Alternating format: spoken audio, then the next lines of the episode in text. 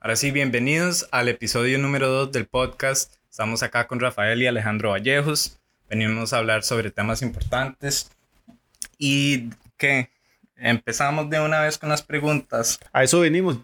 Primero que todo, quería preguntarles a ustedes, ¿verdad? Porque el interés de este podcast es hablar sobre los temas comunales, porque Playa Hermosa eh, no ha tenido el desarrollo y la inversión que, que amerita, así como cualquier otro pueblo, ¿verdad? Que, que tiene sus beneficios, sus eh, parques, sus equipos de deporte, inversión social, escuelas, eh, EVAIS, etc. Entonces, ¿verdad? Teniendo todo eso en cuenta, quería preguntarles eh, cómo fue su infancia aquí en Playa Hermosa. Tal vez pueda empezar Alejandro. Eh, fue muy, muy bueno, la pura verdad, porque sabemos que la escuela, a pesar de todo, era, era una, un aula nada más, con huecos, y a pesar de, eso, la gente fue ayudando poco a poco con las inversiones de los mismos este, este, extranjeros que viven aquí mismo, y fue creciendo poco a poco la escuela. De una aula sacaron, ¿qué? Unas tres, cuatro, comedor, cámaras, ya, y no sé, Rafa, ¿qué más quería agregar ahí? Eh, lo que puedo agregar yo es que sí, cuando yo estuve en Playa Hermosa, en la escuela, fui el único alumno en sexto grado que se graduó. Y en realidad el único alumno en sexto grado que había. Cuando yo estuve en la escuela, solo habíamos como 15 eh, chamacos. Em, era un poco de, de pero se podía decir que se vivía feliz. No me quejo de eso había mucha libertad entre el director eh, y los alumnos, ¿verdad? Se podía eh, salir a, hacer unos breaks por allá y eh, ir a leer afuera o cosillas así. Tal vez había un poquito más de libertad en ese tipo de, aspecto.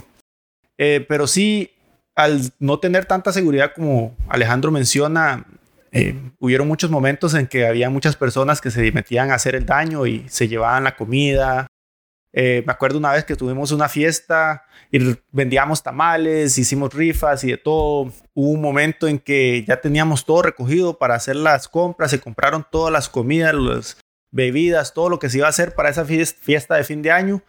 Y como una semana antes de que sucediera, se metieron a robar a la escuela y se robaron todo. Fue algo muy triste, y al final no se hizo nada.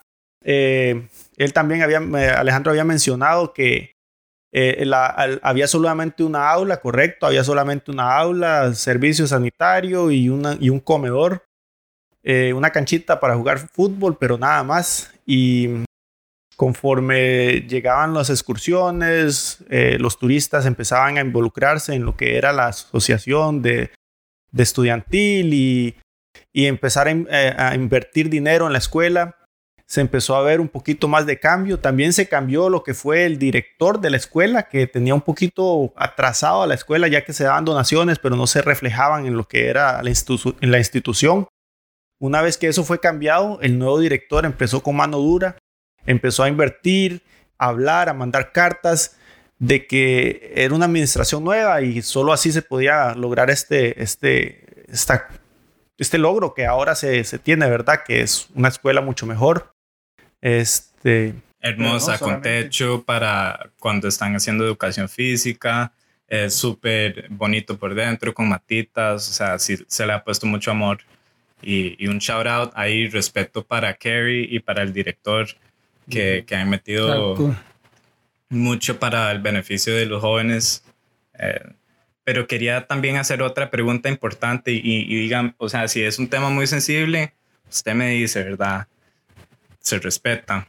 Pero quería mencionar, porque para mí es muy curioso eh, su, su apodo. Quería preguntar de dónde proviene y si está bien poder compartirlo, eh, porque, di, no sé, creo que, bueno, si quiere puede, nos puede explicar. De mi apodo viene verdaderamente del lado del coco. Un tío mío fue que un día me Qué raro que ese, carajillo es muy flaco. Se parece, usted no, no un culo, me dice, de un león, que es plano, plano de viaje. Entonces, como me dice, venga para acá, me dice, sí, este es un culo, un culo de león. un culeleón, vuelto un culeleón, ¿no? Es plano de viaje, el cabrón. Fue un tío mío que me lo puso del coco. Este, no sé qué más agregar ahí. Pero, digamos, su tío, ¿eso ah, existía África Mía o algún otro lugar donde habían leones para él tener una referencia o nada más? Creo que pudo haber sido así, como un tipo de cartoon o algo así, ¿no? También. Ah, ok. ¿Te acordás de Madagascar y esa vara? Ajá. Sí, sí, sí, creo que pudo haber salido de ahí. A ver, Alex, Alejandro, Sí. ve, Sí, interesante. Sí, Sí, Yo, ni, yo, yo no sabía eso. Cada día se aprende algo nuevo. sí. cierto. Y también, o sea, ah, para extendernos en ese tema, yo he notado muchos apodos muy interesantes en la comunidad. O sea, hay mucha mente creativa en Playa Hermosa, créanlo o no. Ah, claro. O sea, uff, está, eh, bueno, eh, Sopa Negra, ¿verdad? Interesante ese apodo. Mm. Eh, ¿Alguien sabrá la proveniencia de...? Mm. No, de- está Pata Mechuda, que creo que eso se explica muy bien. No. Culito Sardina, a mí se me... O sea, yo he escuchado muchas versiones, pero ustedes no sabrán por qué... No, Y también ese, creo que ese apodo nació allá en el Coco, entonces como que es muy difícil encontrar la proveniencia de eso. pero él, él ha venido mucho, o sea, él chilea acá en Playa Hermosa. Es más, yo una vez estaba yendo hacia Tamarindo y di, o sea, yo había visto a, a Culito Sardina en la calle, así, caminando, qué sé yo, a la playa. Mae, llego a Tama y el mae estaba ahí. Ya, ya el mae estaba. ¿Cómo? No sé. El maestro se teletransporta en, en, en patineta.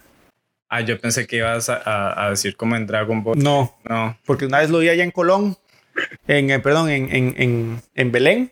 Íbamos para Tamarindo igual, lo vi patinando en Belén. Y cuando llegamos a Tamarindo ya el maestro estaba ahí. Fue. O sea, no solo es una vez, es algo. Es algo que pasa normalmente para el maestro. Wow. El maestro una vez lo vi en el Coco haciendo ray.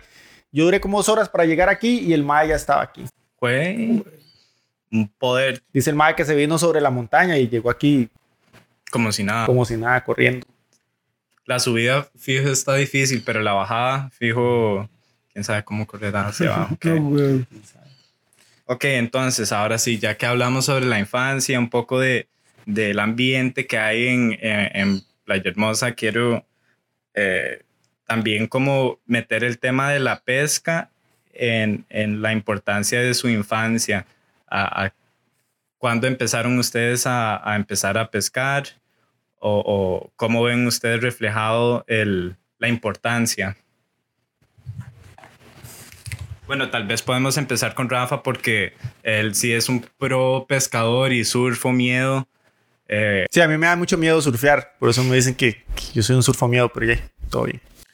pero sí, digamos, eh, ¿por qué vos empezaste a pescar y a qué edad fue? Ah, yo empecé como a los 13 años, ahorita tengo 31.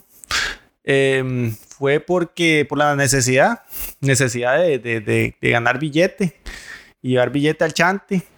Este, salía con mis tíos, aprendí un toque de inglés y me decía, "Ma, vamos a, a pescar porque me sirve que vos hables con los clientes. Al principio solo me ponían a hablar con la gente, ¿verdad? A los turistas y explicar y de todo ese montón de varas. Luego empecé a manejar el bote y pronto cuando me di cuenta ya tenía una caña en la mano. Y nunca le agarré una pasión así como a muerte, ¿verdad? Que, que uno dice, esta vara es lo que yo hago y esta vara es lo que me apasiona. Lo hacía por plata. Eh, igual que el surfing. El surfing lo hacía por mucho, por necesidad también. Me hice muy bueno surfeando. Luego lo dejé de hacer porque mi trabajo, el trabajo que conseguí después de muchos años de surfear, no se involucraba lo que era el surfing, sino que era turcillos de playa, de varas así. Y entonces en ese, en ese tiempo fue cuando me fui adentrando más a lo que era la pesca deportiva. Le empecé a agarrar un poquito más de amor, empecé a indagar un poquito más en lo que eran señuelos, técnicas, nudos, eh, experiencias, de qué manera puedo hacer que una persona se llene más de amor de este deporte y ese montón de varas. Cuando me di cuenta me convertí en un maniático y de pesca, ¿verdad? Yo no mato gente. Pero eh, de ahí nace todo, de, de la necesidad, como uno de chamaco, ¿verdad? Tratar de, ayudar a la familia y ver que uno, sí, pues, económicamente se va un poco mejor. Eh, pero sí, eh, la pesca ahora para mí es todo. igual que el surfing, siempre ha sido una pasión, solo que obviamente lo dejé hacer por un largo tiempo, perdí el flow, pero poco a poco lo he empezado a, recuperar. El skimboarding creo que fue un poco de, decepción al ver que las marcas locales no lo querían patrocinar a uno si no era así como un MAE tipo Blair Conklin. Eh, obviamente el talento en Costa Rica era muy difícil ganárselo porque existía, un poco de de evolución en lo que eran las tablas y todo eso. Todo el mundo usaba skimboard de maderas. Era muy difícil conseguirse un skimboard, un skimboard de fibra de carbono, un skimboard de, fibra de, epóxica y costaban un ojo de la cara. Había que traerlos afuera del país. Creo que de aquí en Playa Hermosa fuimos muy pocos los que empezamos a traer skimboards de ese tipo de magnitud y empezamos a skimboardear un poco mejor.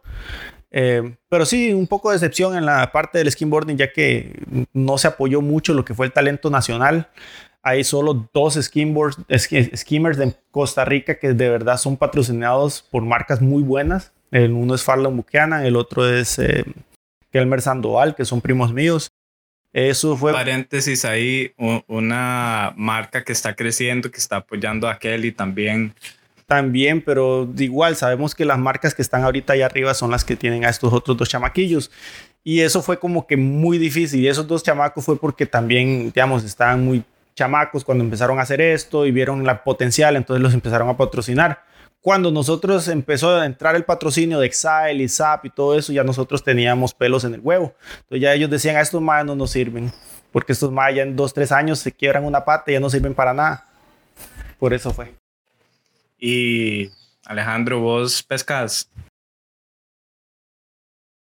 Eh, a vez en cuando, tú sabes que esto es, común en las zonas costeras, cuando hay este turista o está la, la, época buena, de vez en cuando voy con mis tíos locales de aquí mismo, o con ellos mismos, con, a veces con, con Rafa o con Armando. Espérate, conmigo nunca he ido a pescar, yo creo, ¿qué te pasa? No, no, no, no, entonces no capturado, pa. no, mentira, Yo creo que el más fue a pescar como tres veces. Y con, y con, con, más, con más gente también de aquí local. Este, a vez en cuando se saca, no se, saca, pero de, se, se, intenta llevar a ese sustento también a la casa de vez en cuando. Este, y nada más. Eso es lo que puedo agregar. Entonces, bueno, dos cositas. Tal vez pongamos esto. No, no, no, pero digamos para que, ajá, que, que y la otra cosa es que, bueno, en la pesca vemos que es, es, un aspecto muy importante, no solo para el turismo, pero también si no hay trabajo, al menos uno tiene para comer, ¿verdad? Y eso lo, vi muy reflejado cuando estamos pasando por el coronavirus. Sí, pero ni eso nos dejaban hacer. Ni eso, exacto.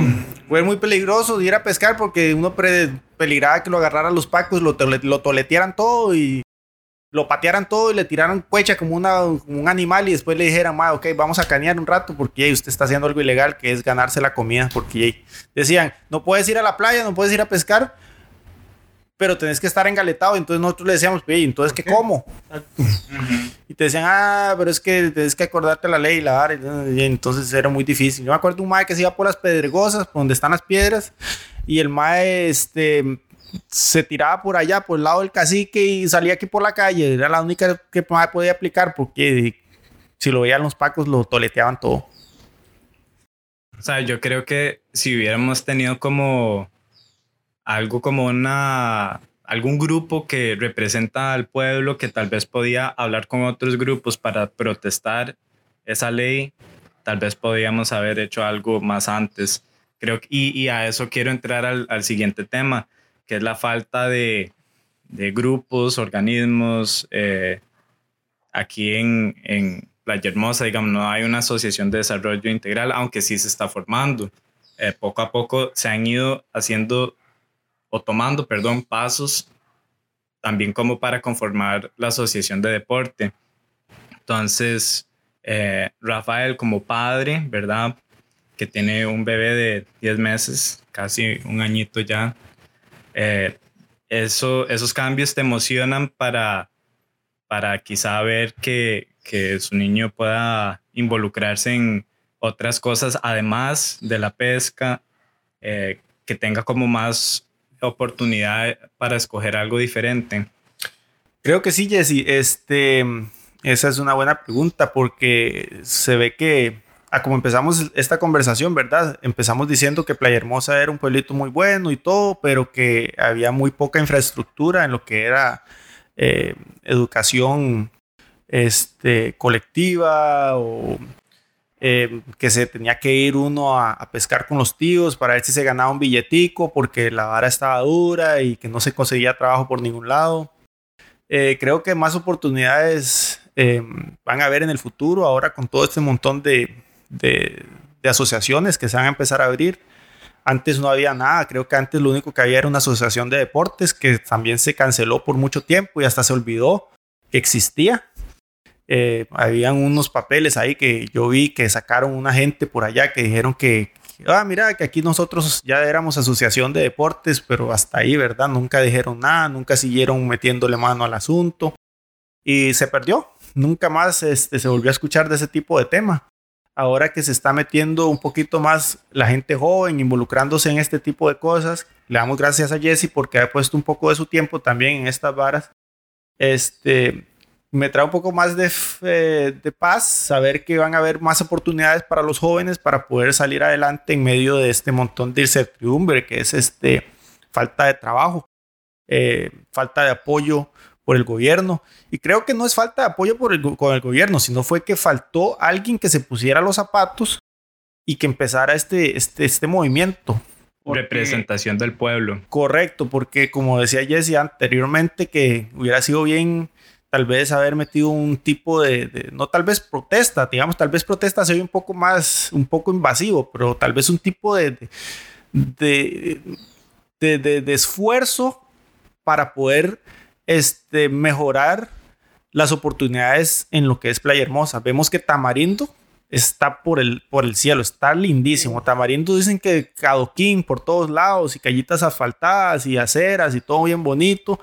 Eh, Playa del Coco está llegando a un punto también que se va a empezar a, desarrollar mejor, pero Playa del Coco, Playa, eh, Playa Hermosa, Playa Panamá han sido unos lugares que han sido olvidados por el gobierno.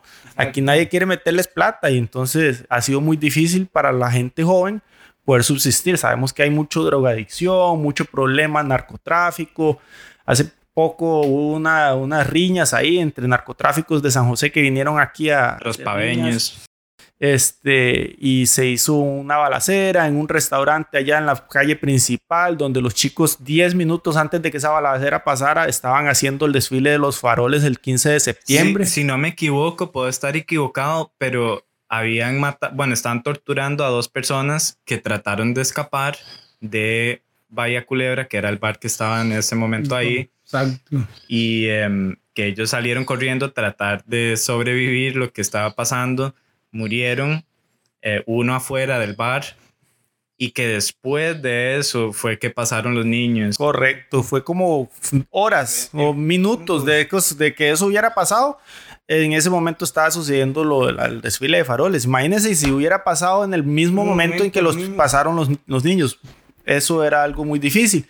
Cosas como así pasaban usualmente en ese tiempo pero creo que ahora hay nada más que poner un poquito más de mano dura en ese tema y, y tratar de crear oportunidades diferentes para los chamacos para que puedan subsistir y salir adelante. Y o sea, yo no puedo creer, o sea, usted sabe ser un, chamaquito, una chamaquita que está así como, oh sí, qué bonito los faroles, ¿verdad? Caminando, oh, estoy con mis amigos, qué actividad más bonita, algo diferente. Y después ahí verse un cuerpo muerto como, semi muerto porque dice que el madre todavía respiraba. Qué, qué horrible, qué traumante. Dicen que hacía como un chancho.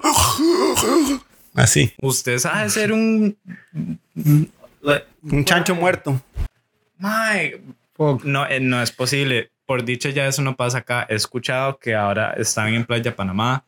Espero que no vean este podcast y me quieran eh, hacer algún daño, ¿verdad? Pero di las cosas a como son. Siento que también hay un, problema con la municipalidad que escoge no invertir en el pueblo. Eh, otra persona que tal vez ahora me quiera hacer el mal, Cantillo, lo estamos viendo a usted, o bueno, yo no, no los involucré a ellos. Em, ¿Qué le hiciste, Cantillo? ¿Cómo? Es, ha estado por muchos años. es que sabes cuál es el problema, que hay muchas personas que no votan y dicen que los votos que no se dan se le dan a la persona que está eh, este, postulada. que está en este momento postulada. Entonces, al nosotros no votar, los votos que no se hicieron se le dan a la persona que está en ese momento en el poder. Claro, el MAE queda todo el tiempo porque a nadie le gusta votar. Sí, pero también en Playa Hermosa no hay donde votar. Hay que ir a Playa Panamá o a Coco o Sardinal o Liberia donde sí, como abrir la escuela de Playa Hermosa para lugar de votos, porque sí, es cierto, hay mucha gente que no tiene transporte y está duro caminar hasta Playa Panamá. No es como que yo soy un más físico turista, voy a ir a caminar hasta Playa Panamá, como si nada, voy, firmo y me vengo para atrás. No, hombre, está duro. Y el sistema de buses eh, público que son eh, tres buses al año, creo que así es. Y creo que solo son tres buses, al año, sí. No, en serio, son como. Yo quise venirme de Liberia, tuve que agarrar un bus de, del, de, los que entran a Playa del Coco cada 15 minutos, creo que son. Porque ahí sí hay buses, ahí sí hay transporte. Entran cada y una Tengo que agarrar un taxi que cobra 7 mil colones, que son de Playa Hermosa, de Playa del Coco aquí, que son como 5 kilómetros. Sí, varas. Sí. Dicen que lo que gastan de gasolina son como 8 tejas. Hmm. Y se están ganando, ¿cuántos? 6.200. Sí, o sea, hace poco recortaron los buses, los de La Pampa también, otro enemigo que me estoy haciendo, empresa La Pampa, eh, perdón, eh, que o sea, recortaron eh, buses porque lo que quieren es llenar los buses y maximizar las ganancias de... Nos están, nos están, perdón la palabra, pero nos están metiendo la yuca. Es correcto, la yuca no está metida. Pero nos las están metiendo y duele. Sí. Duele mucho. Que nos diga el mae de la yuca, ¿verdad? El mae sintió la vara. Mae, sí, o sea, ni siquiera. A lo mejor ni le dolió, pero bueno. Lubricante ni nada, mae. Igual que ese mae que, que lo expusieron. Eh, los doctores. No, no, no escuchó. ¿Hay otro mae que está enyucado? No. Bueno, hubo un mae enyucadísimo que los doctores le tomaron una foto que, que la yuca estaba en su recto e insertado y que no podía sacarlo. Sí, porque seguro le quedó doblado después de estar recto, weón. Sí, sí, o sea, eh, pero sí, o sea, nos están aplicando el enyucamiento. Por medio del, transporte público. Sí, y o sea, muy malo. Si uno quiere, por ejemplo, eh, asistir a, a, a, Filadelfia a estar en una de estas reuniones municipales, o sea, tal vez uno pueda ir después del trabajo, pero después cómo se regresa, en cuál bus. No hay. No hay. del Coco, el último bus de Liberia para, para el Coco es hasta las, hasta las 8 de la noche, que yo los apoyo muchísimo por ese horario, me encanta. De 5 de la mañana hasta las 8 de la noche, todos los días del mundo. Y yo siento que eso también es que estos dueños de las empresas de bus no piensan que Playa Hermosa tiene gente local. O sea, ellos dicen, Dima, porque mucha gente me lo ha dicho, pero pero los locales ah, no, no hay en, en Playa Hermosa. es como, ma, ustedes no saben, o sea, sí es ah, claro, pero ustedes no saben dónde es porque ahí la gente no es como un lugar donde hay un parque y uno va a ir, es como donde están todas las casas y la gente no piensa eso. Entonces yo creo que eso es un problema también, que la gente piensa mal de Playa Hermosa en el sentido de que, mae, ahí hay puros gringos, puro extranjero. Y no, mae, montón. Un montón de locales, pero lo que pasa es que no hay dónde ir.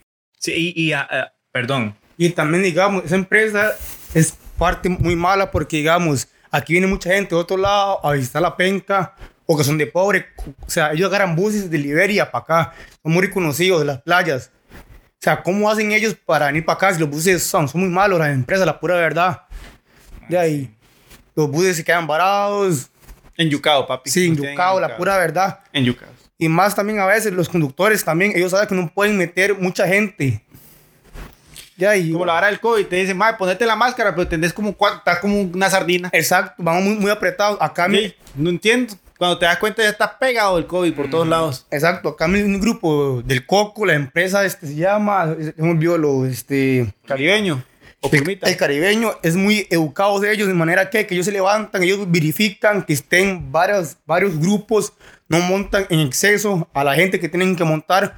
¿Por qué? Porque salen cada hora los buses. Cada media hora. Exacto, de Liberia o viceversa. A cambio, aquí hay que esperar tres horas, dos horas, se varan y no, no ponen, o sea, no ponen otro bus. El mismo bus que se varó, lo ponen a andar de poner otro bus de respaldo. O sea, vamos. Enyucados. Enyucadísimos. Y, digamos, a, eso quería hablar también que, ¿por qué creen ustedes que Playa Hermosa no tiene estos grupos que, que deberíamos haber tenido hace 100 años? eh, grupos este, administrativos, decimos, Ujú, que, re- que representen al pueblo hacia el ma, este, falta de huevos, Exacto. falta de que alguien llegue y diga, ma, esto se tiene que hacer. Conformista. Conformistas, son muy, muy, muy conformistas. Los buses, o sea, es que también, vea, si usted, digamos, ¿cuánto ganan los buses venir aquí? Casi todo el mundo viene a La Penca o Hermosa, a varias playas que son reconocidas aquí en la zona. ¿Cuántos viajes hacen ellos? He visto que los buses vienen así, pero que no caben. O sea, no hay plata para arreglar los buses. Solo falta que pongan reggaetón y que la gente empiece a perrear en el bus. Porque, Exacto. O sea, Sí, ma, no sé. ¿y la plata qué se hace de Ah, los sí. buses? Pero digamos, o sea, hay mucha gente, eh, y no voy a decir el nombre porque respeto el esfuerzo que esa persona ha puesto en la comunidad, pero eh, a veces puede ser problemática esta personita. Pero bueno, todo bien, porque igual ha puesto mucho esfuerzo. eh, pero hay mucha gente que habla mal de, de los extranjeros que están acá. Pero, o sea, veamos el ejemplo de, de la escuela. Eso fue gracias a Kerry. Exacto. O sea, y, y, y también pensemos en el ejemplo de, de Pamela Lewis, que, que lo de, eh, de reciclaje. Ella hizo eso de Food for Hermosa, comida para Hermosa, y, y ayudó a alimentar a muchas familias en, en Tiempo de COVID. el tiempo más difícil quizá que ha pasado de esta comunidad en no sé hace cuántas décadas. Entonces, ¿verdad? Hay, hay mucha gente que quiere ayudar eh, y que se ha puesto las pilas porque supongo que eso es algo que ellos eh, están más acostumbrados a, a experimentar de dónde vienen. Pero a la vez, o sea, ¿cómo podemos esperar a que la gente sepa qué hacer y, y con qué ganas y hasta hace poco hay escuela también, ¿verdad? O también este tipo de gente se echa para atrás de las ayudas porque en vez de seguir apoyando nos quejamos. Creo que ese ha sido un problema muy grande porque antes llegaba mucha gente a ayudarnos y éramos los mejores amigos de ellos cuando nos ayudaban, pero cuando dejaban de ayudar los tratamos mal. Esa es otra. Creo que hay que ser muy solidarios en ese tipo de temas. O sea, con como, el corazón también a veces. o sea, como más bien, en vez de ver las diferencias, como decir, gente, vea, tenemos un bien en común, todos queremos que estos niños y niñas puedan di, tener una mejor oportunidad de lo que Lo que tienen ahorita. Sí, y, y- o sea, sí han vi- hemos visto cambios positivos, obviamente, pero, ¿verdad? Imagínate lo que podemos hacer si todos... eh, Trabajamos en grupo. sí, Es mejor. em, ok. Siguiente pregunta, a ver, o tema. ¿Ustedes creen que la sobrepesca local es un problema? Yo creo que sí. Claro. Yo apoyo el pensamiento y el, el forma de pensar de, de mi compañero Alejandro, eh, presente, que está bien consumir lo que uno saca, pero obviamente en moderación, porque no todo el tiempo se va, a ver, ¿verdad? Estamos viendo muchos problemas en las costas de Japón, en las costas de China, donde se tienen que ir hasta otros países a poder este, conseguir el sustento, ¿verdad? Porque ellos eh, hicieron mucha sobrepesca en el lugar donde ellos vivían y, y ahora están sufriendo las consecuencias. Eso es lo que no queremos llegar nosotros.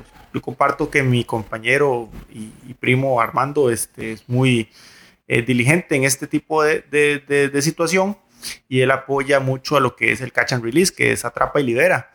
Eh, hay ciertas especies que son de muy buen eh, lucro en la zona, que es el pargo cubera o el, el ojarán, que es conocido como el amberjack o almaco. Este, también el pez gallo, eh, el pez vela. Hay muchas especies que, como el jurel o el jackfish, todo ese tipo de pescados, ellos se pueden li- liberar porque sabemos que son territoriales. Ellos viven en una sola zona y, este, y sabemos que si yo libero un gallo o yo libero una cuera, eh, él vive ahí. Entonces yo sé que yo puedo volver a pasar con turistas y yo vuelvo a sacar ese mismo pescado, pero lo que estamos haciendo ahora es que todo lo que sacamos lo comemos y lo, y lo matamos y el día de mañana viene el turista y paga cierta cantidad de dinero por ir a pescar y no sacamos nada ese día. ¿Qué pasa con ese señor? Ese señor no regresa. Ahora tengo un cliente que ha venido hasta cuatro veces este año. Ahora me dijo y me buqueó en, en diciembre para volver a pescar. Este, dos días más porque tuvimos una pesca excelente. Eh, sacamos muchos atunes, sacamos mucho guajo, sacamos mucho de todo. la mayoría se liberó y se dejó solo lo que se iba a consumir en ese momento. Sabemos que si ya un pescado se guarda por muchos días tampoco sirve porque se pone feo.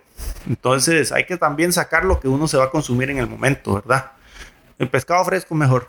Sí, por supuesto. Y hay, hay mucha gente que también piensa en un ejemplo en particular. Eh, voy a llamarle eh, Capitán Cereal, que, que saca mucho pulpo aunque está bebé. Ah, ok. Sí, ajá, ajá. Pero yo compro ese pulpo, es muy bueno. Sí, pero ¿qué pasa si es muy bebé el, el pulpito? ¿Quién lo manda poniéndose? Paras. Es que él me, él me dice, ¿verdad? Que, que, o sea, si... si no ¿Por qué se pone? ¿Por qué se pone entonces? Ah, no, no, no, no, no, no. El malo agarra puestos. Ma, está, ma, es que igual a, a lo mismo vamos, o sea, ese pulpo después no se va a poder reproducir y después ya va a quedar extinto en la zona y ah, debería haber un... Pero no solo él, hay muchísima gente que hace lo mismo. Pero a lo que va, eh, eh, mucha gente se justifica diciendo, di, si yo no lo agarro, lo va a agarrar alguien más. Y es que eso es lo que pasa. Y es cierto, pero o sea, hay que cambiar esa, esa mentalidad como estabas diciendo usted con respecto a, a la pesca deportiva, que eso es lo más sano. Deberíamos, ojalá, poder respetar eh, la fauna que tenemos y, y dejar que se reproduzca, porque si no, di, ya no va a haber más pulpito, ni, ni nada más. Entonces yo creo que eso es algo... Nos ponemos a comer puras estrellas de mar o pepinos de mar también, como los chinos. Si no me equivoco, ahorita lo que están haciendo es que hay tan poca vida en, en los mares que, que agarran la- las rocas con, con coral o, o- Y las hierven y se la toman. Sí. Sí, increíble. No, no queremos quedar así. Entonces, eh, Catch and release, my people. Catch and release. Atrapa y libera. Deja los pulpos pequeños ahí que se reproduzcan. sí, por favor. Exacto. Creo que pues, con eso podemos terminar el tema Bueno, de la pesca. eh, sí, eh, ajá, y de hecho em, quería o decirles que si por favor pudiéramos extraer un, un clip de acá para motivar a la gente a que se una a los grupos que más le deberían interesar. Por ejemplo, si estamos tratando de hacer la asociación de pescadores, solo los mejores pescadores y pescadoras van a poder unirse, pero necesitamos el interés de estas personas también. Tal vez si les pueden decir unas palabritas a, a la gente. Bless it, my people. Bless it up. Nada más. No, no, pero no, al chile, así como formalmente invitemos a la gente que Te invito para que vengas y te unas. a los grupos para A mejorar a la comunidad. Unite a la carrera. Que vamos a ganar. Cantillo, ¿viste? Sí, venimos por vos. No, bueno, ahora él, él no se puede tirar a, a ser cantillar. alcalde más. Ya esa ley, eh, una ley nueva no está permitiendo eso. Pero yo he escuchado por ahí, Que el mae quiere revocarla va a poner a, a- a su hijo, no, al, al, a su mejor amigo, al vicealcalde. que es su mejor amigo. Sí, Es decir, quedamos en las mismas. sí, quedamos en las mismas. Entonces, di, vamos, Cantillo 2. Cantillo 2.0, sí, correcto. Está bien. Entonces, Es lo que hay. Sí, entonces, bueno, pa- tal vez yo voy a también añadir a eso que, o sea, todos sabemos cuál es la historia de, de la familia Vallejos, que antes todo esto era de, de la familia, ¿verdad? Y que la gente venía, gente con dinero que para ellos pagaban para, a- a muy poco a, a ellos, pero para la familia Era un montón de plata. un montón. Y, y la gente se aprovechaba y ahora, ¿verdad? Estamos en una situación donde mucha gente ha tomado eh, provecho de, de esa falta de, de educación que hubo en ese momento porque no había escuela, no había una educación formal, desafortunadamente. Hasta ahora que vos está en la escuela. Un montón de analfabetos. Y Exacto. las condiciones han mejorado, pero, o sea, yo, yo sé que la gente tal vez em, tenga un sentimen- sentimiento de rechazo hacia, hacia los extranjeros, gente que no es de acá, porque son las personas que han hecho y, y se han aprovechado de la situación. Entonces, quiero terminar diciendo que no todos esos extranjeros son personas malas, como lo que hablamos de la escuela y, y de Pamela con la comida en Hermosa pero también hay que aprovechar las herramientas que tenemos para poder representarnos como una comunidad y no dejar que la gente se quiera aprovechar de nosotros más. Entonces, creando una buena educación y participación. Participación para crear nuevos grupos. Exacto. Eh, para, terminar también, digamos, es, ustedes saben que aquí lo que falta también que el gobierno se meta más, porque sabemos que la calle que está ahí, el puente que hicieron, lo hicieron verdaderamente por alguien que habló, se puso la cara, digo, más, yo voy, yo quiero ese puente, porque ese puente, ya, ¿y cuántas veces tenemos que tener el mismo puente? Se rebalsaba siempre, las casas se inundaban. El gobierno hasta ahora hizo eso, un puente hasta ahora, porque alguien levantó la voz. Si no me equivoco, fue Arelis. Exacto. O sea, un familiar de nosotros, de todos nosotros, porque somos varios, alzó la voz, porque ya hay. ¿Quién va a ser aquí? ¿Quién va a levantar la voz? El gobierno nunca hizo nada hasta ahora, puso puentes. Pero también queremos que esa calle se pavimente, porque es calle también privada, no, no, privada, pero va a varios. Es pública. Residenciales, es pública, pero va a varios residenciales.